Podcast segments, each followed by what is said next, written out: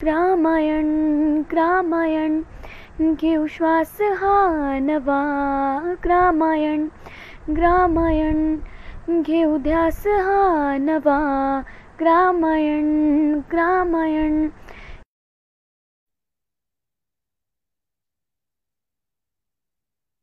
नमस्कार. ग्रामायण प्रतिष्ठानमध्ये मी सौ माधुरी केळापुरे सृजन गाथेच्या पहिल्या पुष्पामध्ये आपल्या सर्वांचे स्वागत करते. ग्रामीण भागातील नवनिर्मित वस्तूंना बाजारपेठ मिळवून देण्याचे काम ग्रामायण सातत्याने करत असते. आता ह्या कोरोना काळापासून आभासी पद्धतीने दर शनिवारी आणि रविवारी वेगवेगळ्या गाथा आयोजित करते. ज्याप्रमाणे चिंतन गाथा उद्यम गाथा सेवा गाथा घेतली जाते. त्यामध्ये आपल्याला वेगवेगळ्या मान्यवरांचे मार्गदर्शन होत असते. सोबतच ग्रामीण प्रतिष्ठान समाजोपयोगी उपक्रम राबवते. जसे प्रकल्प दर्शन गोमयापासून विविध वस्तू तयार करणं मूर्ती करणं ह्याच्या ऑनलाईन कार्यशाळा घेतल्या. त्याचप्रमाणे रानभाजी स्पर्धा उन्हाळ्यामध्ये नाविन्यपूर्ण वाळवणीचे पदार्थ सरबत इत्यादी. तर ह्या आभासी पद्धतीच्या कार्यक्रमामध्ये लोकांचा प्रतिसाद बघता ग्रामायणने अजून एक नवीन सत्र तयार नवीन सत्र घेण्याचे आयोजले त्यामध्ये आता दर शुक्रवारी संध्याकाळी सृजन गाथा व कृषी गाथा अल्टरनेटली चालणार आहे. तंत्रज्ञानामुळे आपले जीवन खूप सोपे झालेले आहे. परंतु हे तंत्रज्ञान येतं कुठं? तर लोकांमध्ये जी कल्पकता आहे लोकांमध्ये जी काही नवीन शोध करण्याची वृत्ती आहे त्या लोकांना शोधून काढणे. काही लोक खूप शिकलेले असतात काही लोकांचं शिक्षण कमी असतं परंतु त्यांची वृत्ती शोधवृत्ती असते. तर अशा लोकांना समाजापर्यंत पोहोचवणं त्यांच्या कार्याची माहिती सगळ्यांना होणं याकरिता ग्रामायण कार्यरत असते.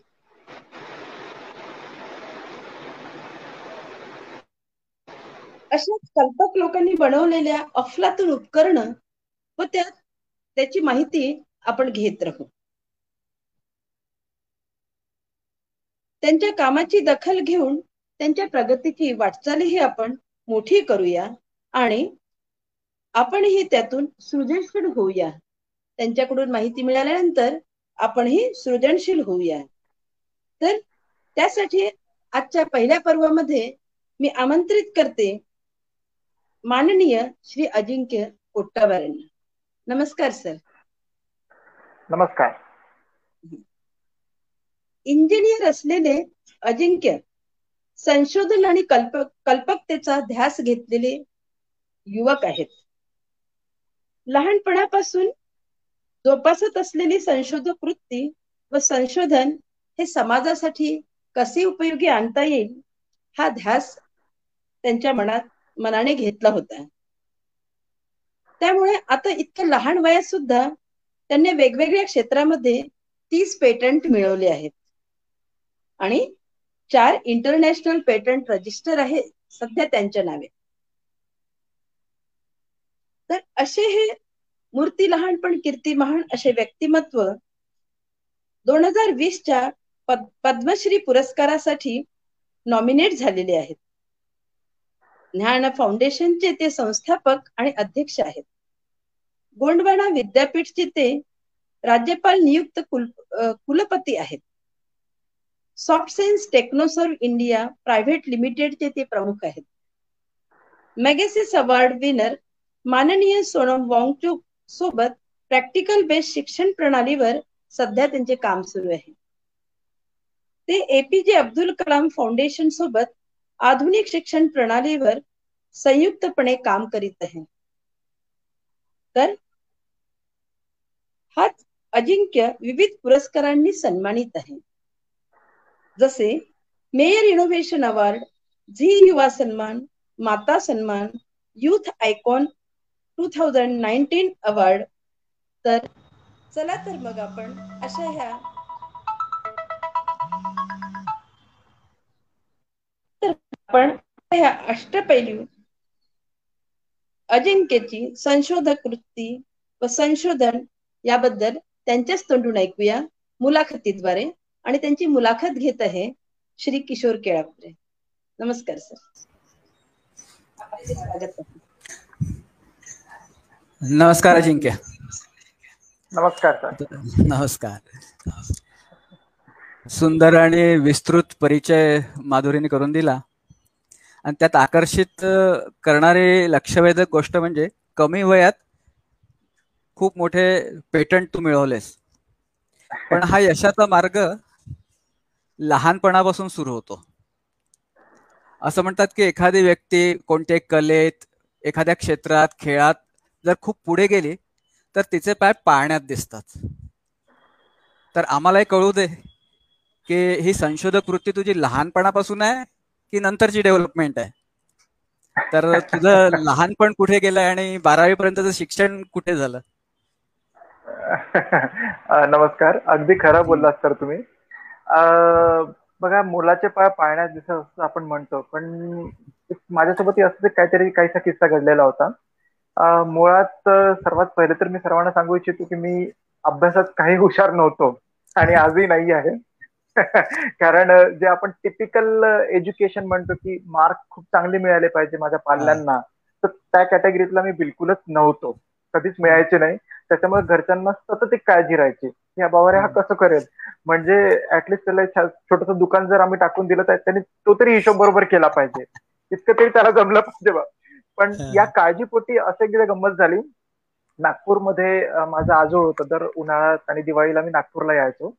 तर आजी आजोबांना काळजी नातेवाईकांना सगळ्यांना काळजी.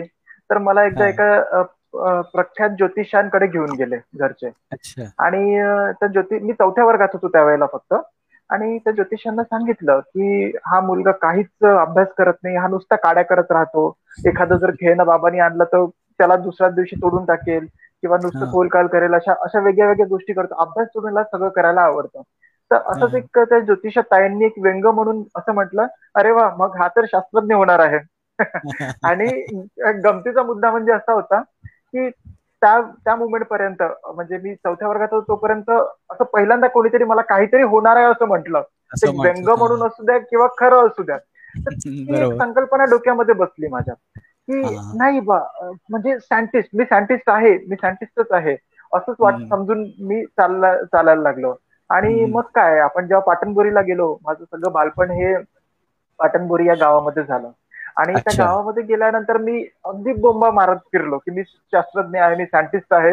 मला त्या नागपुरातल्या तर ताईंनी इतक्या मोठ्या ज्योतिषांनी सांगितलं की हा मुलगा सायंटिस्ट होणार आहे आणि याच्यामध्ये असे लक्षणं आहे वगैरे. जस्ट त्यांनी गंमत केलेली होती. पण मी त्याला माझ्या पद्धतीने खूप सिरियसली घेतलं. आणि एक आपण कुठेतरी एक म्हणतो ना की एखाद्या गोष्टीला आपण सतत त्याबद्दल विचार करत राहिला किंवा त्या गोष्टीच्या प्रयत्नामध्ये आपण असलं किंवा डोक्यात असलं तर हळूहळू आपल्याला त्या पद्धतीची दिशा मिळत जाते. माझ्यासोबतही हेच कुठेतरी काहीच झालं. म्हणजे चौथ्या वर्गात शास्त्रज्ञ म्हणजे मला माहिती नव्हतं काय असतो. पण एक मला एक शब्द माहिती झालेला होता की मला मी तो आहे किंवा मी तो बनणार आहे. मग जिथे जिथे मला शास्त्रज्ञ शब्द दिसला त्याबद्दल एक कुतूहल निर्माण झाला. अरे बापरे! पेपरमध्ये शास्त्रज्ञाबद्दल लिहून आलेलं आहे. म्हणजे हे होणारा मी आहे. किंवा माझ्यातही असं काहीतरी हा म्हणजे मी पण असंच काहीतरी होणार आहे. मग तो शास्त्रज्ञ कसा वागतो तो कसा बोलतो तो काय काम करतो? मग त्या सगळ्या गोष्टीला मी ऑब्झर्व करणं चालू केलं. आणि मग तेव्हा कळालं की त्यांना एक खूप कुतूहल असतं प्रत्येक गोष्टीचं. किंवा मग प्रत्येक गोष्ट ते लिहून ठेवत असतात डोक्यात आलेले विचार. वेगळे वेगळे प्रश्न त्यांच्या डोक्यामध्ये येतात. मग आपल्या डोक्यात ते आले पाहिजे. कुठेतरी लाईफची जर्नी या पद्धतीने झाली. म्हणजे पाटणबोरी या गावातच माझं पूर्ण बालपण गेलं. म्हणजे वयाच्या पहिले पंधरा वर्ष मी पाटणबोरीत होतो. आणि त्या गावची त्यावेळेला माझ्या माहितीनुसार लोकसंख्या अगदी अडीच ते तीन हजार लोक इतकेच होते. एक छोटस गाव ते. आणि त्यावेळेला आपण एक समजू शकतो की एखाद्या छोट्याशा गावामध्ये रिसोर्सेस खूप कमी असतात. त्यामुळे जसं एक डोक्यात कुठेतरी बसलेलं असं होतं की शास्त्रज्ञ काय करतात? तर प्रॉब्लेम्सवर सोल्युशन देतात. मग प्रॉब्लेम आपल्याला आयडेंटिफाय करता आले पाहिजे. मग गावामध्ये फिरायचो. शाळा शाळेला सुट्टी मारून गावामध्ये फिरायचो. मग आपल्या काही समस्या आहे का? लिटरली म्हणजे अशा सुद्धा मी काही गोष्टी केलेल्या होत्या की गावामध्ये सर्व्हे केला होता की तुमच्या घरी काय प्रॉब्लेम आहे तुमच्या घरी काय प्रॉब्लेम आहे? आणि प्रत्येकाचे प्रॉब्लेम कागदावर लिहायचे. म्हणजे अशा असे असे कारभार मी शाळेचे म्हणजे घरातून निघायचो शाळेसाठी आणि हे सगळे कारभार करायचो बाहेर. ते कुठेतरी क्युरियासिटी तेव्हाच निर्माण झाली की नाही बघ आपल्याला सायंटिस्ट बनायचं आहे तर मग यांच्या. प्रॉब्लेमवर सोल्युशनही द्यायचं आहे. तर ही माझी पूर्ण लाईफची जर्नी होती. हो हो हो. बरोबर आहे. मग शाळेत तू बाकी खेळात कसा होता? म्हणजे अभ्यास आणि खेळ हे दोन्ही की फक्त संशोधन वृत्तीच होती? नाही खेळ तर मला भरपूर आवडायचे. पहिले सुद्धा आणि आता सुद्धा. बघायलाही आवडायचे खेळायला सुद्धा आवडायचे. आणि शाळेत अगदी एक ऍव्हरेज स्टुडंट म्हणून मी होतो. बिलकुल असा नव्वदीच्या पर्सेंट मधला वगैरे नव्हतो. साठ ते सत्तरच्या रेंजमध्ये माझे नेहमी मार्क राहायचे. आणि गरजेचं जितके आहे तितकेच तितकाच मी अभ्यास करायचो. त्या व्यतिरिक्त कधी अभ्यासाकडे लक्ष दिलेलं नव्हतं. पण हळूहळू मग व्हायचं कसं की एखादा विचार डोक्यामध्ये आला तर मग त्या विचाराला एक्झिक्यूट करायसाठी मग कुठेतरी मग एक वेगळ्या अभ्यासाची गरज पडायची. मग शिक्षकाकडे जायचं. घरी सुद्धा शिक्षकी म्हणजे शालेय वातावरणच होतं. घरच्यांकडून पालकांकडून थोडं गाईडलाईन्स घ्यायच्या आजूबाजूंच्याकडनं थोडी मार्गदर्शन घ्यायचं. तर इनडायरेक्टली माझा अभ्यास या पद्धतीने होऊन जायचा. अच्छा अच्छा. हा हा हा. आणि मग बारावी नंतर काय कुठे काय ऍडमिशन घेतलीस तू? अं, आता अगदी बारावीच्या ऍडमिशनची एक वेगळीच गंमत माझी होती. म्हणजे अकरावीला असताना एक माझा शोध निबंध हा नासामध्ये सिलेक्ट झाला होता. अच्छा. आणि हा नासामध्ये सिलेक्ट झाल्यानंतर एक डोक्यात असं होतं की अरे मी जो विचार करतो आहे तो त्या लेवल पर्यंत सिलेक्ट होतो आहे.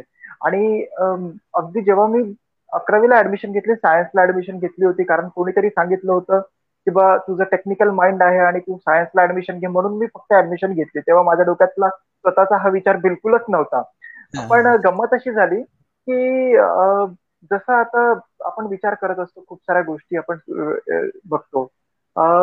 जसं बारावीला होतं तर मला मॅथमॅटिक्स फिजिक्स किंवा हे सब केमिस्ट्री वगैरे सब्जेक्ट जमायचे नाही तर असं वाटलं की आपण शिक्षण सोडून द्यायचं बा या मोमेंटला.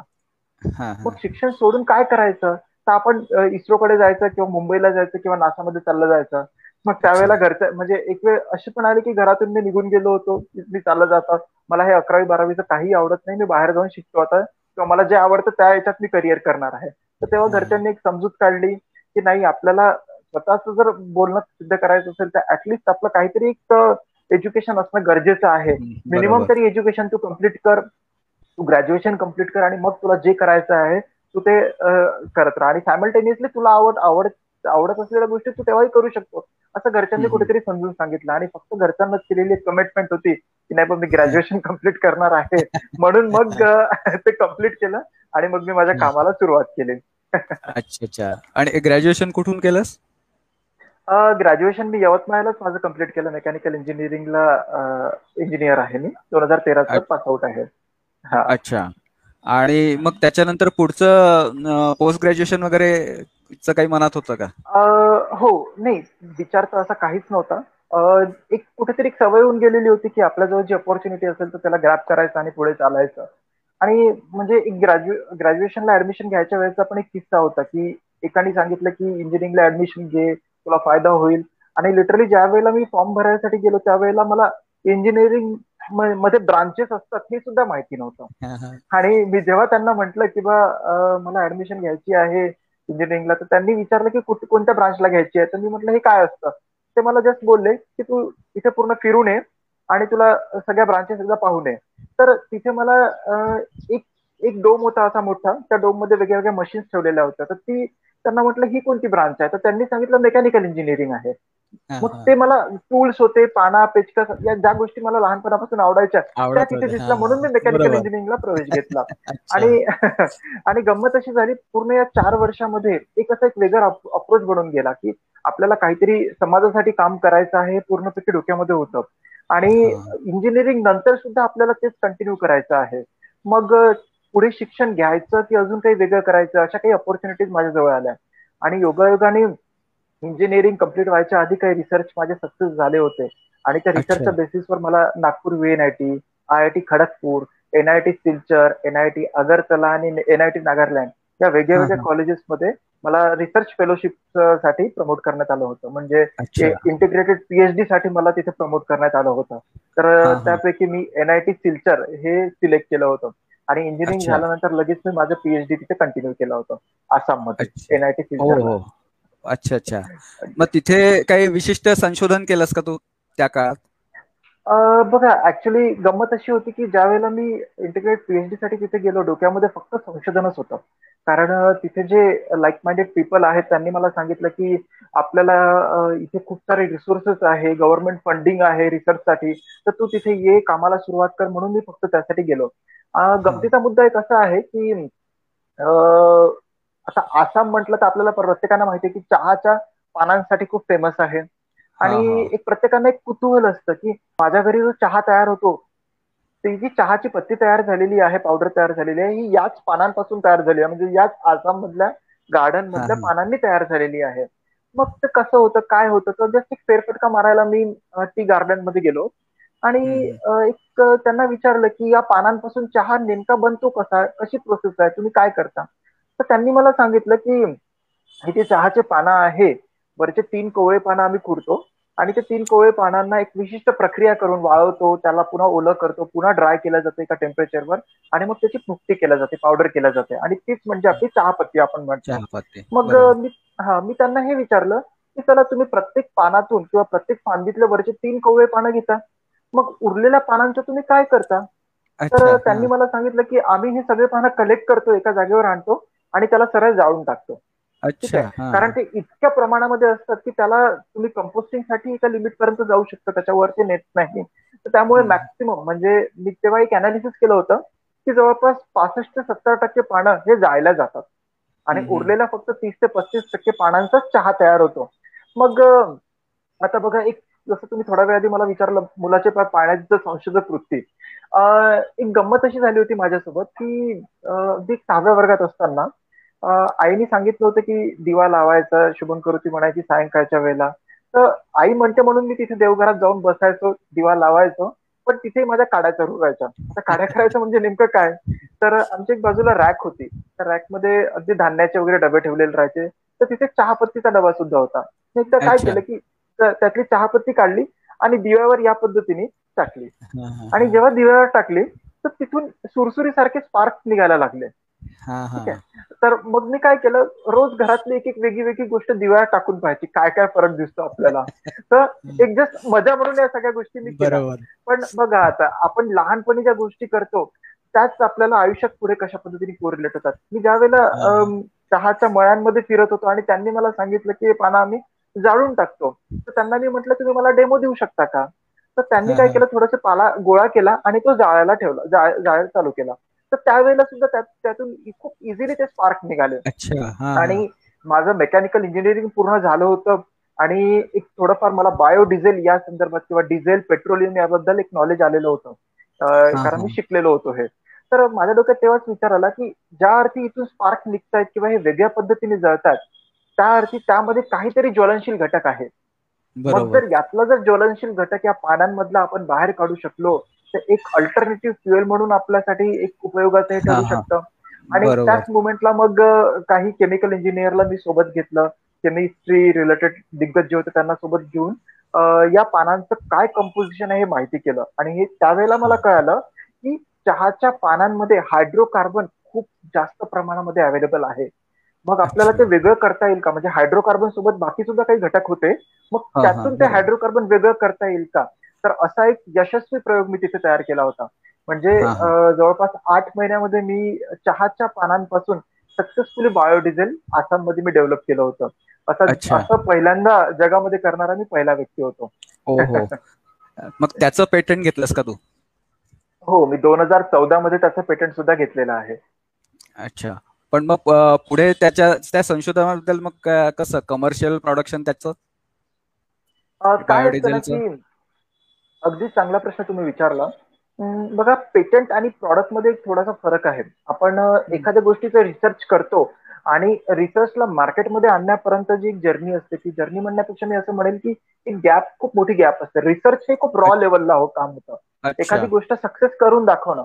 पण मला ते मार्केटला उतरवायचं आहे आणि मार्केटला कमर्शियली जर वायबल करायचं आहे तर त्याची कॉस्टिंग सर्वात पहिले मॅन्युफॅक्चरिंग कॉस्टिंग कमी असली पाहिजे तितके रिसोर्सेस आपल्याकडे अवेलेबल असले पाहिजे ते एन्व्हायरमेंटल नॉर्म्समध्ये आपल्या बसलं पाहिजे असे खूप सारे ऍस्पेक्ट मधून त्याला पास होणं खूप गरजेचं आहे.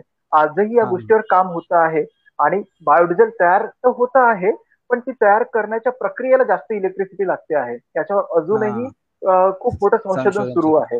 हा तर रिसर्च पर्यंतचं काम माझं होतं त्या पुढचं अजून लोक आता दिग्गज काम करतायत त्या गोष्टीवर. अच्छा अच्छा. Okay okay. बरं आता शिक्षण झाल्यावर साधारण मोठ्या पॅकेजचे जॉब्स वाट पाहत असतात. तर तुझं स्वतःच किंवा घरच्या आई वडिलांची अपेक्षा असते की उच्च शिक्षण झालं की मोठा जॉब तर तुझ्या बाबतीत काय झालं? बघा गंमत अशी झाली होती की जेव्हा शिक्षण घ्यायचं नाही असं मी स्वतः ठरवलं त्यानंतर आई वडिलांनी सांगितलं होतं की तू फक्त तुझं ग्रॅज्युएशन सक्सेसफुली कंप्लीट कर आणि ग्रॅज्युएशन नंतर तुला जायचं त्या ठिकाणी तू जा. आणि हेच कुठेतरी डोक्यात होतं आणि त्यांनी पण मला तितकं फ्रीडम दिलं. दोन ते तीन वर्ष त्यांनी मला पूर्णपैकी माझ्या कामासाठी मला दिलेत. आणि डोक्यामध्ये होतं की जॉब तर आपल्याला लागू शकतो नो डाऊट जर आपण रुरल एरियातून येऊन जर आय आय टी किंवा एनआयटी सारख्या अभ्यासात हुशार नसताना या कॉलेजमध्ये जर सिलेक्ट झालो तर नक्कीच आपण जॉब कुठेही करू शकतो किंवा ऑपॉर्च्युनिटी आपण तयार करू शकतो. हा काय होईल की थोडं पॅकेज कमी राहील जास्तीत जास्त. पण डोक्यात माइंडसेट होता. त्यामुळे मी जॉबकडे न धावता मी रिसर्चला पहिलं प्राधान्य दिलं. आणि शिक्षणाच्या बाबतीत जर सांगायचं झालं तर एक कुठेतरी डोक्यामध्ये असं होतं की मला शिक्षणात आवड नव्हती. याचं कारण एक कुठेतरी आपली शिक्षण प्रणाली मला असं वाटतं की मला नेहमी एक प्रयोगांमध्ये जास्त इंटरेस्ट होता. प्रत्येक जास्त इंटरेस्ट होता. आणि गंमत अशी झाली की आपलं शिक्षण घेत असताना म्हणजे पुस्तकात फक्त विज्ञानाचे त्यात प्रयोग दिसायचे. पण त्याचं नेमकं अप्लिकेशन डे टू डे लाईफमध्ये काय आहे कोणीच सांगत नव्हते. त्यामुळे कुठेतरी शिक्षणातली रुची माझी कमी झाली होती. पण एक तर लक्षात येऊन गेलं होतं की माझ्यासारखे कितीतरी विद्यार्थी असे आहेत की ज्यांच्यामध्ये वेगळं एक काहीतरी आहे किंवा प्रत्येक विद्यार्थ्यांमध्ये असं काहीतरी वेगळं पोटेन्शियल असतं. मग ते पोटेन्शियल एक वेगळ्या पद्धतीने बाहेर काढायचं बा. किंवा मी जे शिक्षण घेतो आहे त्यातून हे फुलफिल होत नाही आहेत. मग आपण याच पद्धतीने मुलां बाकींना मदत करायची. आपण ज्या स्टेजमधून गेलो आहे तर याची जाणीव मुलांना करून द्यायची.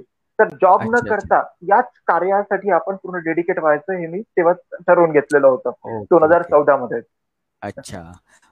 मला की आता तुझ्या संशोधक वृत्ती आहे. तर एका वेळी अनेक विचार संशोधनाच्या डोक्यात येतात की एकाच विषयावर तुझं कॉन्सन्ट्रेशन असतं? नाही भन्नाट कल्पना एकाच वेळेला भरपूर येत असतात भरपूर प्रॉब्लेम्स असतात. त्याच्यामुळे पहिले कशावर काम करायचं हा एक मोठा क्वेश्चन मार्क असतो. पण जसे जसे दिवस ओलांडत गेले तसं तसं एक एखाद्या गोष्टीवर फोकस होणं सुद्धा सुरू झालं. अदरवाईज पहिले आम्ही दहा बारा प्रॉब्लेम्स घेऊन सुरुवात करायचो तर आता आलो दोन प्रॉब्लेम्सवर सायमल्टेनियसली काम करतो. कल्पना तर खूप साऱ्या असतात. काम करणारे लोक सुद्धा खूप सारे असतात. पण आता एक कुठेतरी एक हॅबिट होऊन गेलेला आहे. की ऍट अ टाइम तीन चार गोष्टीवर सुद्धा आम्ही सक्सेसफुली काम करतो. काम करतो बरोबर आहे. आणि तू अनेक जे पेटंट घेतले तर तुझं पहिलं पेटंट हे कोणत्या प्रोजेक्टवर होतं? आणि तो आनंद तुम्ही कसा साजरा केला? बघा कुठल्याही गोष्टीमध्ये पहिलं जे तुमचं अचिव्हमेंट असतं त्याला एक वेगळीच व्हॅल्यू असते.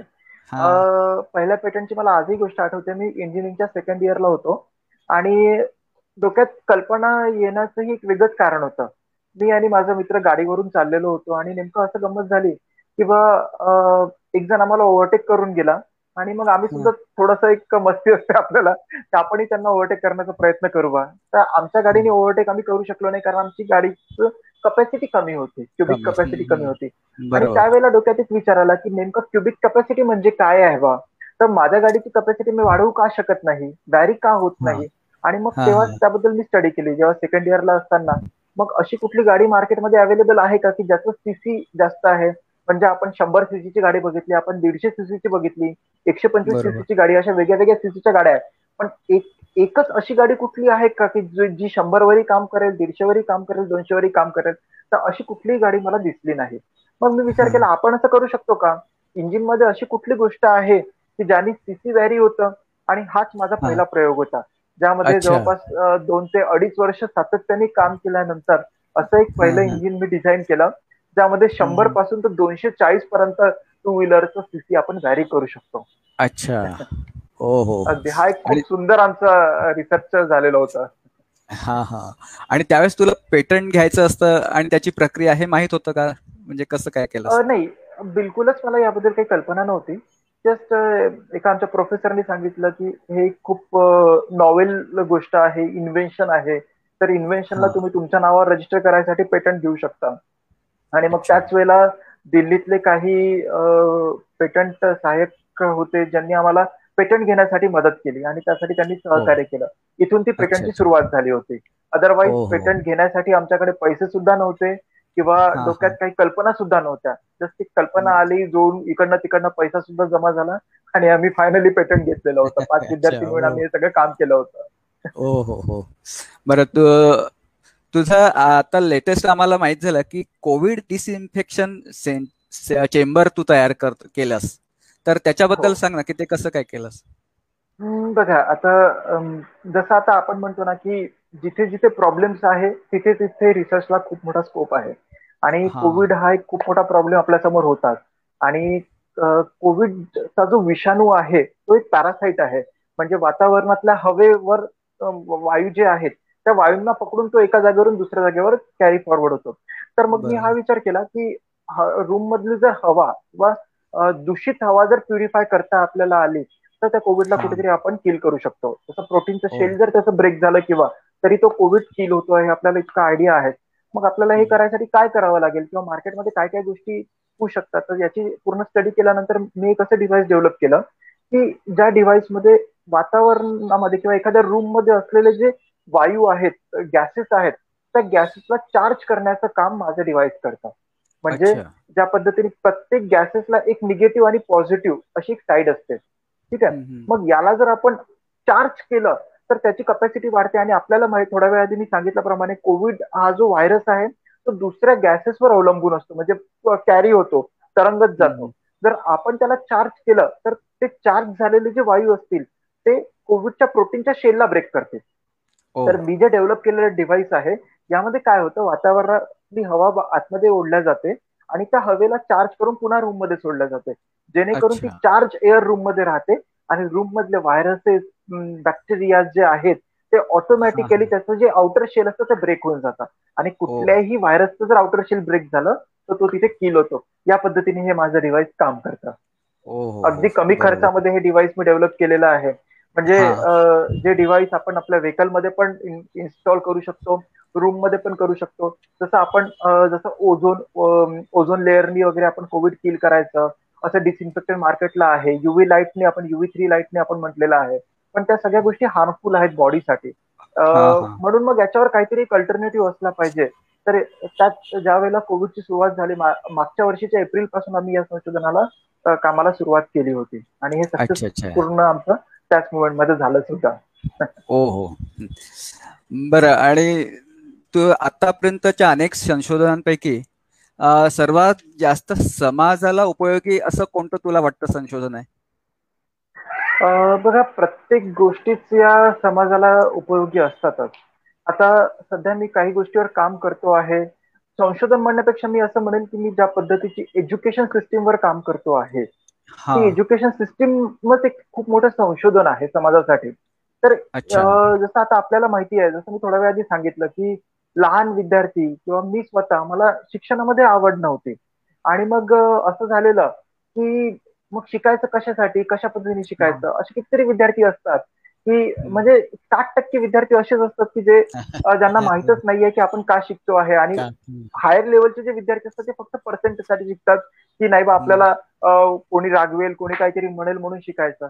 तर कुठेतरी. याच्यासाठी मी असं एक संशोधन केलं की शिक्षण प्रणालीमध्ये जर आपण प्राय प्रयोगांना इन्व्हॉल्व्ह केलं प्रायोगिक शिक्षण. प्रणाली जर कुठेतरी इंट्रोड्यूस केली तर याचा फायदा समाजाला सर्वात जास्त होईल. कारण आपल्याला माहिती आहे की समाज जर घडवायचं झालं तर कुठेतरी आजची जी तरुण पिढी आहे त्यां- त्यांचे विचार त्यांच्या विचारांचं मंथन करणं खूप जास्त गरजेचं आहे. तरुण पिढीचे. विचार बदलले तर येणाऱ्या वीस ते पंचवीस वर्षानंतर कुठेतरी समाजामध्ये परिवर्तन होणं सुरू होईल. म्हणून मग शिक्षण प्रणालीतच आपण असे बदल करायचे. आणि मला सर्वात. मोठं माझं इन्व्हेन्शन मला हेच वाटतं की जे मी शिक्षणासाठी केलेले प्रयोग. जवळपास मी चार ते साडेचार हजार असे वेगळे प्रयोग केले. चौथ्या वर्गापासून तर दहाव्या वर्गापर्यंतच्या विद्यार्थ्यांसाठी ज्यामुळे ओ पूर्ण शिक्षण ते प्रयोगातून घेऊ शकतात. म्हणजे. पुस्तका विना सुद्धा ते शिक्षण घेऊ शकतात अशी पूर्ण ओ. संकल्पना आहे. बरोबर. आणि तुझं हे प्रत्येक संशोधन समाज हितासाठीच आहे आणि तुझं तसं ब्रीदच आहे ते. तर ज्ञान फाउंडेशनची संकल्पना कशी आली आणि त्याचं कार्य काय आहे? बघा ज्ञान फाउंडेशनची जेव्हा सुरुवात झाली किंवा संकल्पना डोक्यामध्ये येण्याचं खूप मोठं कारण होतं. मी थोड्या वेळ आधी सांगितलं की मी इंटिग्रेट पीएचडी आसाममध्ये करत होतो. आणि तिथे दुर्दैवाने अशी एक घटना घडली की मला पीएचडी मध्ये फेल करण्यात आलं. माझ्या एज्युकेशनमध्ये फेल करण्यात आलं. आणि त्याचं कारण असं होतं की मी जे काही रिसर्च सबमिट केलं होतं गव्हर्नमेंटला तर ते रिसर्च सबमिट करायसाठी ऍटलिस्ट साडेतीन ते चार वर्षाचा पिरियड मी तिथे स्पेंड करणं गरजेचं आहे. कुठल्याही पीएचडीच्या रुल्समध्ये. आणि माझं काम आठ महिन्यातच कंप्लीट झालं होतं. आणि त्याच्यामुळे त्यांनी ते रिजेक्ट केलं ऍक्सेप्ट नाही केलं. आणि त्यांनी माझ्यासमोर सगळे दोन पर्याय ठेवले. तुम्ही एक तर तीन वर्ष इथेच वाट पहा थांबा. जे करायचं ते करा. अदरवाईज तुम्ही हे सोडून चालले जा. तर त्यावेळेला मला ते सोडून निघून जायचा पर्याय सगळ्यात चांगला वाटला. आणि मग तेव्हा डोक्यात मी ठरवलं मग काय होतं ना की आपण समाजासाठी काहीतरी जेव्हा समाजात वावरत असतो तर म्हणजे प्रत्येक ठिकाणी तुम्हाला सारखं वातावरण मिळेल असं बिलकुलच नाही आहे माझं पूर्ण शालेय शिक्षण हे एका पाटणबोरी या छोट्याशा गावामध्ये झालं. तिथून मग मी यवतमाळला आलो मग नागपूरला आलो मग तिथून सिल्चरला कनेक्ट झालो मग आय आय टी खडगपूर अशा वेगळ्या वेगळ्या ऑर्गनायझेशनला झालो. पण पाटणबोरीमध्ये असताना कुठेतरी डोक्यात असा एक विचार यायचा की अरे मी या खेड्यातल्या शाळेमध्ये असल्यामुळे माझ्यामध्ये म्हणजे मला चांगलं शिकता येत नाहीये का? बा मला पर्सेंट मिळत नाहीये का? यवतमाळला आलो मग यवतमाळला आल्यावर सुद्धा माझ्या डोक्यात तोच एक विचार आला अरे आता तर मी शहरात आहे पण तरी सुद्धा हाच प्रॉब्लेम आहे. मग पुन्हा असं मला वाटलं की अरे नाही नागपूर सारख्या ठिकाणी जर गेलो तर अजून मला चांगलं शिक्षण मिळेल. मग नागपूरला जेव्हा व्हीएनआयटी सोबत कामाला सुरुवात केली तेव्हा मला एक्झॅक्टली सारखंच होतं किंवा आय वॉज नॉट सॅटिस्फाईड सिल्चरला गेलो तेव्हाही सॅटिस्फाईड नाही आय आय टी खडगपूरला गेलो तेव्हाही सॅटिस्फाईड नाही. मग मी फक्त एक हा एक विचार केला की पाटणबोरी पासून तर आय आय टी पर्यंतची जी जर्नी आहे त्यामध्ये सॅटिस्फॅक्शन हा पॉईंट कुठेच नव्हता. मला पाहिजे ते शिक्षण कुठेच नव्हतं. म्हणजे खेड्यामध्ये किंवा शहरामध्ये काही फरक नसून शिक्षण प्रणालीमध्ये काहीतरी बदल करण्याची गरज आहे. आणि त्याच मुमेंटला मग मी माझं पीएचडी सोडून दिलं आणि आता आपण शिक्षणासाठीच काम करायचं. आणि मग एकटं आपण कुठपर्यंत पुरणार आहे या गोष्टीला? मग एकटं काम न करता ऑलरेडी मला एक नेहमी सवय होती की चार लोकांना सोबत घेऊन काम करायची. रिसर्च असो की कुठलंही कार्य असो. मग मी ऑलरेडी शिक्षण प्रणालीमध्ये काम करत असणाऱ्या काही लोकांना जाऊन भेटलो. त्यांना विचारलं की असं असं माझ्या डोक्यात कल्पना आहे. किंवा मग तेव्हा असं कळालं की लडाखला सोनम वांगचुक नावाचे एक व्यक्ती आहेत की जे शिक्षण प्रणालीवर काम करतायत. त्यानंतर उपम कर्नाटक आपलं तमिळनाडूमध्ये एक अगस्ती इंटरनॅशनल नावाची फाउंडेशन आहे कुप्पमला. ते सुद्धा एज्युकेशनसाठी खूप छान कार्य करतायत. मग अशा वेगळ्या वेगळ्या संस्थांबद्दल माहिती झाली की जी शिक्षण प्रणालीमध्ये बदल घडवण्यासाठी काहीतरी काम करतात मग या सर्वांना जाऊन भेटलो या सर्वांच्या भेटी घेतल्या. आपण तुम्ही काय करत आहे समजून घेतलं. काय करायची अजून गरज आहे हे मी समजून घेतलं. आणि मग आपण हे सगळं एक आधुनिक पद्धती आपण आपल्या भागामध्ये आणू शकतो का? याच्यावर मी विचार करणं सुरू केलं. जवळपास तीन ते चार वर्ष मी लडाखला सोनम सरांसोबत त्यांच्या मार्गदर्शनाखाली मी काम केलं. आणि तेव्हा बरेचसे गोष्टी मला डोक्यात आल्या. आणि जे जे काही गोष्ट लडाखला होते आहे एज्युकेशनच्या क्षेत्रामध्ये ती गोष्ट आपण महाराष्ट्रातही करावी असं सोनम सरांचं म्हणणं होतं. म्हणून मग महाराष्ट्रात ती करण्यासाठी ज्ञान फाउंडेशनची आम्ही स्थापना केली.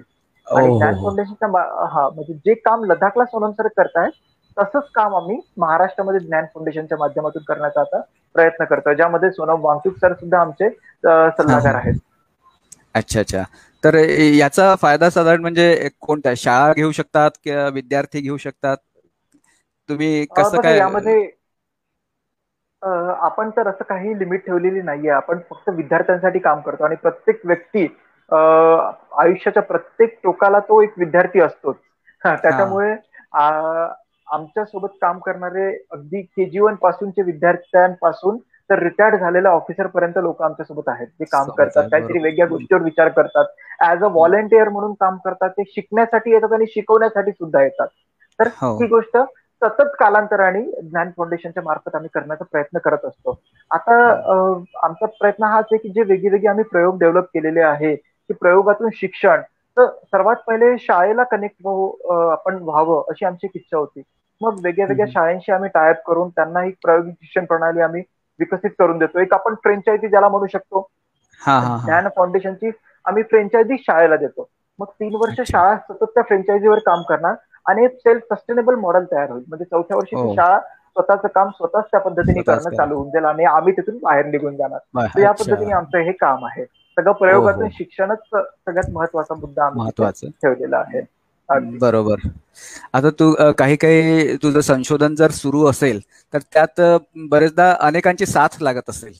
तर तसे विद्यार्थी तुला संशोधनासाठी म्हणजे सतत संशोधन करण्याची जी वृत्ती असते तसे विद्यार्थी मिळतात का? नक्कीच सर. कारण संशोधन ही एक अशी गोष्ट आहे की प्रत्येकांच्या डोक्यात काहीतरी कल्पना असतात काहीतरी संकल्पना असतात. किंवा काहीतरी प्रॉब्लेम्स तरी प्रत्येकांच्या डोक्यामध्ये असतात. संशोधन म्हणजे काय? प्रॉब्लेम्सला दिलेलं उत्तर म्हणजे संशोधन आहे.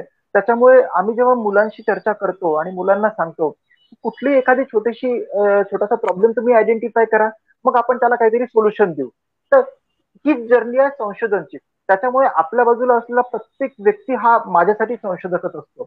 आणि मग त्यांना फक्त आपण जर एक दिशा दिली तर नक्कीच ते त्या पद्धतीने कार्य करतात आणि त्या कार्य त्या कार्यात सफल सुद्धा होतात. त्याला फक्त त्यांना एक दिशा देण्याचं काम आम्ही ज्ञान फाउंडेशनच्या मार्फत करतो आहे. बरोबर. आता या अनेक संशोधनामध्ये असं तुला कोणता तुझा प्रोजेक्ट वाटतो की जो देशाच्या विकासात नक्कीच चांगली कामगिरी करेल? बघा सर जवळपास सगळे प्रयोगच माझ्यासाठी चांगलेच आहेत. पण त्यामध्ये मी सध्या एका प्रयोगावर काम करतो आहे जो म्हणजे गार्बेज मॅनेजमेंट कारण कचऱ्याचा विल्हेवाट कसा लावायचा प्रत्येक गावामध्ये तयार करायला कचरा तिथे काहीतरी प्रोसेस झाली पाहिजे याच्यावर माझं सध्या काम चाललेलं आहे. आणि याच्या संदर्भात आम्ही दोन वर्ष आधी काही छोटे छोटे असे डिव्हाइस पण डेव्हलप केले की ज्यामध्ये तुम्ही तुमच्या घरचा रोजचा आम्ही असं कन्सिडर केलं होतं की रोजचा एक किलो कचरा आपल्या घरात निघतो आहे. असं पंचवीस किलो कपॅसिटीचं एक डिव्हाइस आम्ही डेव्हलप केलं ज्यामध्ये तुम्ही कचरा टाकायचा आणि एकविसाव्या दिवशी तुम्हाला त्यापासून खत ऑटोमॅटिकली तयार होऊन मिळेल. म्हणजे एक मला असं वाटतं की असे येणारे प्रयोग समाजासाठी खूप जास्त गरजेचे ठरणार आहेत.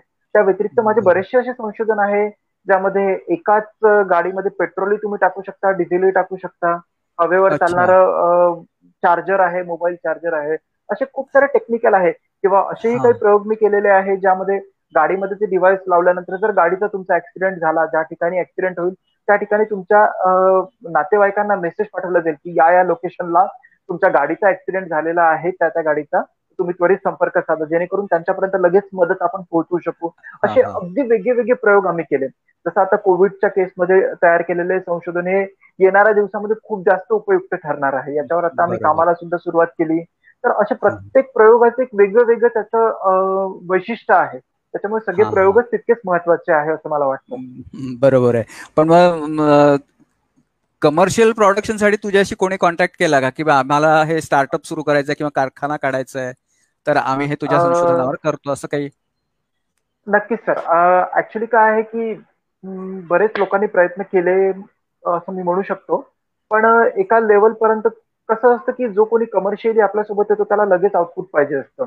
आणि रिसर्च ही एक अशी गोष्ट आहे की सतत त्याच्यावर काम करण्याची गरज आहे किंवा एखादी गोष्ट सक्सेस करायसाठी मिनिमम दोन वर्षाचा टाइम स्पॅन लागतो.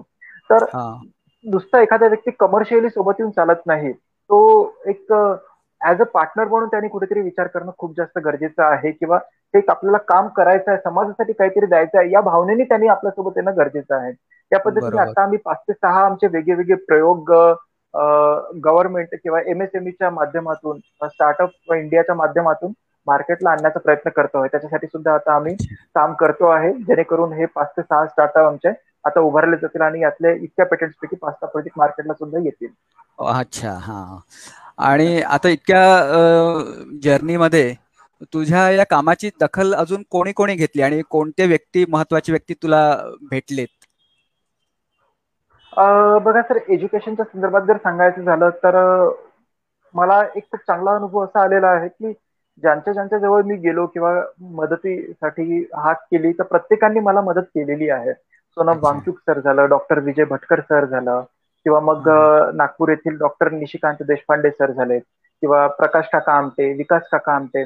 तर या प्रत्येकांनी मला वेळोवेळी क्षणोक्षणी मदत केली आणि आजही ते मला त्या पद्धतीने मदत करतात. एक खूप चांगला एक परिवार आमचा तयार झालेला आहे. इव्हन एनजीओ फेडरेशन नावाचं एक अण्णा हजारेंनी सुरू केलेलं एक फेडरेशन आहे. त्यांनी सुद्धा आमच्या कामाची दखल घेतली. जेणेकरून आपण महाराष्ट्रातल्या सगळ्या एनजीओ मिळून किंवा सगळे प्रकल्प मिळून आपण काहीतरी समाजासाठी समाजाला वेगळं देण्याचं काम करू. असं आम्ही नेहमी प्रयत्न करत असतो. पण गव्हर्नमेंट लेवलला जर तुम्ही म्हणाल तर अजून या पद्धतीने दखल घेणं किंवा अशा पद्धतीने प्रयोगाला सुरुवात करणं कोणीही घेतलेली नाहीये. ज्यांच्याकडे आम्ही गेलो तिथपर्यंत आम्हाला लोकांनी मदत केलेली आहे. मदत केलेली आहे. बरोबर आहे. आणि इंडियन बुक ऑफ रेकॉर्ड्स आणि लिमका बुक ऑफ रेकॉर्ड्समध्ये तुझी नोंद झालेली आहे. तर हो. ते लोक कसे अप्रोच झाले तुला? म्हणजे ऍक्च्युली असं झालं होतं की म्हणजे वयाच्या म्हणजे पंचवीस पंचवीसाव्या वर्षी मी होतो. आणि त्यावेळेला मला भटकर सरांच्या टीमकडनं एक मेल आला की बा तुमचे जे बारा पेटंट झालेले आहेत तर असा एक योगायोग आहे बा की आईन्स्टाईन जे आहे होते त्यांच्या नावावर म्हणजे वयाचं पंचवीस वर्ष हे रिसर्च साठी इमॅच्युअर एज म्हटलं जातं पंचवीस वर्षापर्यंत आणि पंचवीस वर्षानंतर मच्युअर एज म्हटलं जातं. तर पंचवीसाव्या वर्षी आईन्स्टाईनच्या नावावर पंधरा पेटंट होते. आणि मला त्यांनी असं सांगितलं की बाबा रे तुझ्या नावावर आज बारा पेटंट झालेले आहे आणि तू जर प्रयत्न करशील तर तू आईन्स्टाईन सर आईन्स्टाईन यांचा सुद्धा रेकॉर्ड तू मोडू शकतो. पण मग मी तेव्हा त्यांना म्हटलं की आपल्याला सर रेकॉर्डसाठी काम करायचंच नाहीये किंवा आपण तो प्रयत्नच करत नाही आहे आणि आपल्याला फक्त समाजासाठी काम करायचं आहे. आणि असंच करत मग एकदा ही न्यूज पेपरमध्ये आली आणि तिथून मग इंडिया बुक ऑफ रेकॉर्डचे जे डॉक्टर बिश्वरूप रॉय चौधरी आहेत त्यांनी मग मला कॉन्टॅक्ट केला आणि मग त्यांच्या माध्यमातून मग एक एक रेकॉर्डमध्ये ही नोंद होत गेली. अच्छा. बरोबर. आणि आता मुलांमध्ये जर संशोधन वृत्ती असेल तर ती जोपासून त्यात पुढे जावे यासाठी पालकांना तू काय विनंती करशील? बघा मी पालकांना तर असं सांगेल की मुलांमध्ये जी क्युरियासिटी असते ती तुम्ही कमी करता कामा नये. म्हणजे मुलं खूप सारे प्रश्न विचारतात आणि बरेचदा असं होतं की पालकांना सुद्धा की अरे काय मला माझं डोकं खराब करतोय पागल करतो आहे तर तुझ्या सरांना विचार मित्राला विचार किंवा आपण कुठेतरी त्यांची ती क्युरियासिटी कमी करण्याचा प्रयत्न करतो. किंवा एक साधं एक्झाम्पल देतो मी. तुम्ही एखादं जर खेळणं घरामध्ये आणलं असेल तर नव्वद टक्के मुलं काय करतात? तर त्या खेळण्याला उकलून बघतात की ते काम कसं करताय बा. ही एक क्युरियासिटी आहे. त्यांना ते खेळणं खराब करायचं नसतं. तर त्यांना समजून घ्यायचं असतं की हे काम कसं करतात. एकदा उचलून बघितल्यानंतर त्यांना त्याचं लॉजिक लक्षात येऊन जातं. पुन्हा पुन्हा ते तोच प्रयोग करणार नाही. पुन्हा ते खराब करणार नाही किंवा पुन्हा ओपन करणार नाही. कारण त्यांना समजलेलं असतं. तर ही जी क्युरियासिटी मुलांची असते ती आपण कुठेच दाबली नाही पाहिजे. त्यांना आपण याच्यातून एक दिशा दिली पाहिजे किंवा त्यांच्या त्यांना याचं उत्तर देण्याचा प्रयत्न आपण केला पाहिजे. बरेच पालक देऊ शकतात किंवा काही पालक देऊ सुद्धा शकणार नाही. पण जे देऊ शकणार नाही ते ऍटलिस्ट इंटरनेटचा वापर करून माहिती काढून देऊ शकतील किंवा जाणकार लोकांजवळ मुलांना घेऊन जाऊ शकतात. किंवा अजून एक मी दुसरं असं म्हणेल की मुलांना आपण फक्त एका गोष्टीच्या मागे लावतो की तुला इतके मार्क भेटलेच पाहिजे तुला नव्वद टक्क्याच्या वरच असले पाहिजे. तर कुठेतरी ही मानसिकता आपली कमी व्हायला पाहिजे. कारण काय होतं आहे की नव्वद टक्के कशासाठी तर तुला इंजिनिअरिंग किंवा डॉक्टरीकडे तुझा छान नंबर लागला पाहिजे आणि सो कॉल्ड हेवी पॅकेज आपल्याला मिळालं पाहिजे. हीच आपली एक मानसिकता होऊन गेलेली आहे. पण याच्या व्यतिरिक्तही समाजामध्ये कितीतरी चांगल्या फील्ड्स आहेत. त्याच्याबद्दल आपल्याला कोणालाच काहीच माहिती नाही आहे. म्हणजे याचा एक मी सर्वे केला तेव्हा मला कळालं की सहाशे छत्तीस फील्ड दहावी नंतर करिअर ऑपॉर्च्युनिटी प्रत्येक विद्यार्थ्यासाठी असतात. सहाशे छत्तीस असा हा आकडा आहे. तर आपण कधीच याबद्दल अगदी विचारच करत नाही. आपल्याला दहा बारा फील्ड असतात ज्या माहिती असतात. मग कुठेतरी या गोष्टींचा सुद्धा विचार पालकांनी पण केला पाहिजे की कुठल्या कुठल्या फील्ड आहेत आणि त्या फील्डनुसार म्हणजे कुठे कुठे करिअर ऑपॉर्च्युनिटी आहे. जसं दहाव्या वर्गापर्यंत जर तुम्ही बघितलं तर तुम्हाला विज्ञानही शिकवलं जातं तुम्हाला गणित शिकवलं जातं तुम्हाला वेगळ्या वेगळ्या लँग्वेज शिकवल्या जातात तुम्हाला इतिहासही भूगोल असे वेगळे वेगळे सब्जेक्ट तुम्हाला शिकवले जातात. जे समाजामधले सब्जेक्ट असतात. सगळ्या गोष्टीचं नॉलेज तुम्हाला दहाव्या वर्गापर्यंत दिलं जातं. आणि त्यानंतर तुम्हाला डिसाईड करायचं आहे की तुम्हाला सर्वात जास्त इंटरेस्ट कोणत्या सब्जेक्टमध्ये आहे? त्याच्यानुसार तुम्हाला करिअर चूज करायचं असतं. पण आज आपण तसं कधीच करत नाही. आपण काय करतो की म्हणजे एक आपली एक सवय होऊन गेलेली आहे की ला, लाटेमध्ये चालण्याचा एक प्रयत्न असतो. काही वर्ष आधी लोकांनी बीएड डीएडकडे जाऊन ते बीएड डीएड बंद पाडलं. आता इंजिनिअरिंगकडे जाऊन इंजिनिअरिंग सुद्धा बंद पाडण्याच्या मार्गावर आलेलं आहे. काही दिवसात मेडिकलची सुद्धा तीच तीच गोष्ट होऊन जाणार आहे. तर कुठेतरी आपण हा एक विचार केला पाहिजे की flow go with the flow न करता काहीतरी समाजाला आपण म्हणजे माहिती करायचं जाणून घेण्याचा प्रयत्न करणं हे सुद्धा आपलं पालकांचंच कर्तव्य आहे. आणि मुलांना कशामध्ये जास्त रुची आहे हे समजून घेण्यासाठी तुम्ही हे बघा की त्यांना कोणत्या मुलांना सब्जेक्ट आवडतो त्याच्या रिलेटेड काही टास्क त्यांना तुम्ही द्या. जे आम्ही ज्ञान फाउंडेशनच्या माध्यमातून मुलांना प्रत्येक आठवड्याला वेगळे वेगळे टास्क देण्याचा प्रयत्न करतो. आणि जेव्हा मुलं तीनशे पासष्ट दिवसामध्ये पन्नास ते शंभर टास्क पन्नास ते साठ टास्क सक्सेसफुली कंप्लीट करतात ते अगदी वेगळ्या वेगळ्या फील्डच्या रिलेटेड असतात. आणि चौथ्या वर्गापासून असे जवळपास हजार ते दीड हजार टास्क मुलं वेगळे वेगळे प्रयोग करतात आणि तिथूनच ते त्यांची करिअरची दिशा निवडतात. म्हणजे वेगळं आपल्याला काही खूप करायची गरज नाही आहे. फक्त एक अप्रोच आपण त्यांना दिला पाहिजे. त्यांचं समजून घेणं आपल्याला खूप जास्त गरजेचं आहे. हे जर आपण केलं तर नक्की याचा फायदा आपल्याला येईल आणि त्यांचं सक्सेसफुल कोणतं कशात ते करिअर करू शकतात हे सुद्धा आपल्याला खूप चांगल्या पद्धतीने कळेल. बरोबर. आणि मग विद्यार्थ्यांनी करिअर त्यांनी स्वतः कसं ठरवावं? की मला कुठे जायचं आहे? बघा सर्वात पहिले तर करिअरची सुरुवात ही अकराव्या वर्गापासून होते असं मी म्हणेन. कारण अकराव्या वर्गातच आपल्याला विषय सिलेक्ट करायचे असतात. म्हणजे आर्ट्स घ्यायचं सायन्स घ्यायचं कॉमर्स घ्यायचं ते डिप्लोमाकडे जायचं किंवा अजून काही वेगळ्या स्ट्रीमकडे जायचं आपल्याला दहावी नंतर डिसाईड करायची गरज असते. तर विद्यार्थ्यांना मी असं सांगू इच्छितो की तुम्ही सर्वात पहिले बघा की तुम्हाला पुस्तक म्हणजे तुमच्या तुम्ही आतापर्यंत जे जे सब्जेक्ट शिकलेले आहे म्हणजे मी जास्त मागे जाणार नाही आठवी नववी दहावी पर्यंतच म्हणेन की तुम्हाला कोणता सब्जेक्ट सर्वात जास्त आवडला? कोणत्या सब्जेक्ट मधल्या कोणत्या गोष्टी तुम्हाला सर्वात जास्त आवडल्या? मग त्या गोष्टीच्या रिलेटेड जसं आता मी तुम्हाला सांगितलं की सहाशे छत्तीस ऑपॉर्च्युनिटीज आहेत करिअरच्या मग तुम्हाला आवडणाऱ्या गोष्टीपैकी या सहाशे छत्तीस पैकी कोणती अशी गोष्ट आहे की जिथे तुम्ही करिअर करू शकता? होऊ शकतं एखाद्याला पुरातन काळातले मंदिर आवडलेले आहे इतिहासातला तो तो मुद्दा खूप आवडला. मग याच्या रिलेटेड काही आर्किओलॉजी अशा पद्धतीने एक डिपार्टमेंट आहे. मग तिथे शिक्षण घ्यायचं आहे तर कोणते कॉलेजेस अवेलेबल आहे? मग मला दहावी नंतर अकरावीसाठी प्रयोग घ्यायचा आहे आर्किओलॉजीसाठी तुम्हाला काय करावं लागेल? या पद्धतीने प्रत्येक विद्यार्थ्यांनी नवव्या वर्गापासूनच या गोष्टीला सुरुवात केली पाहिजे. की माझी आवड कशात आहे हे समजून घेणं गरजेचं आहे. कसं असतं की दहाव्या वर्गापर्यंत मुलांचं मन अगदी स्कॅटर्ड असतं. मला डॉक्टरही व्हायला आवडतं. मी इंजिनियर बघितलं की मला इंजिनियरही आवडतो. मी वकील बघितलं की मला वकीलही. मला तो ऍस्ट्रॉनॉटही आवडायला लागतो. ग्रहतारांमध्ये मला इंटरेस्ट असतो. म्हणजे लहान मुलांना जिकडे तुम्ही वळवाल तिकडे ते सक्सेसफुली जाऊ शकतात. पण तुम्हाला तुम्हाला हे त्यांना सांगायचं आहे की आपला इंटरेस्ट कशात आहे? हे स्वतःला सुद्धा आयडेंटिफाय करता आलं पाहिजे आणि पालकांना सुद्धा त्यांना आयडेंटिफाय करून देता आलं पाहिजे. तर हे फक्त एकच गोष्ट आहे. की तुम्ही सब्जेक्ट बघा तुमचे कोणत्या ह्याच्यात तुम्हाला सर्वात जास्त रुची आहे कोणते धडे तुम्हाला आवडले हे तुम्ही समजून घेण्याचा प्रयत्न करा. होऊ शकतं तुम्हाला एखाद्या भाषेमध्ये इंटरेस्ट आहे लँग्वेज आवडली असेल एखाद्याला निबंध लिहायला आवडत असेल तर त्याच्यासाठी जर्नलिझम सारख्या फील्ड आहेत. तर तुम्ही तुमची फील्ड लगेच लक्षात येऊन जाते तुम्हाला कुठे काम करायचं आहे. या पद्धतीनेच करिअरची सुरुवात केली पाहिजे. बरोबर. आपण बघू की काही प्रश्न आहेत का? प्रशांत काही प्रश्न आले आहेत का? नाही प्रश्न तर नाही आहे सध्या. हा. तर मला तुझ्या संशोधन अनेक संशोधनांपैकी एक अशुद्ध पाणी गाळून शुद्ध होईल असा ड्रम तू तयार केला असं मी वाचलंय. तर त्याच्याबद्दल काय हो. बोलशील? बघा हे खूप छान संशोधन होतं. आफ्रिकेमध्ये हे सर्वात पहिले संशोधन झालं होतं. आणि माझ्या डोक्यात एक संकल्पना आली की त्यात कसं होतं की साधा एक ड्रम आहे त्याला रॉड लावलेला आहे आणि तो ढकलत नेतो नेतो आहे आपण.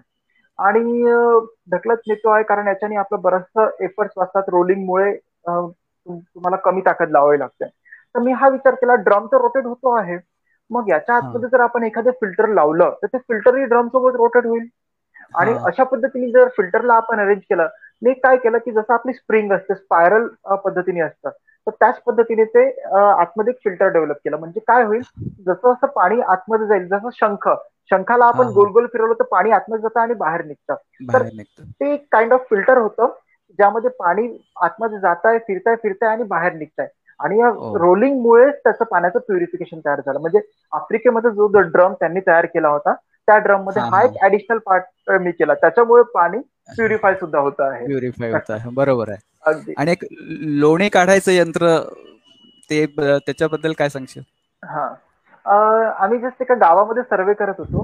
ऍग्रिकल्चर प्रोडक्ट वर एका काम करत असताना. तर बायका अगदी ट्रॅडिशनल पद्धतीने लोणी गोळत होत्या. म्हणजे एक बकेट होती त्याच्यामध्ये त्यांचा एक मोठा तो रॉड होता आणि दोरीने त्या लोणी गोळाचं काम आजही काही गावांमध्ये होतं.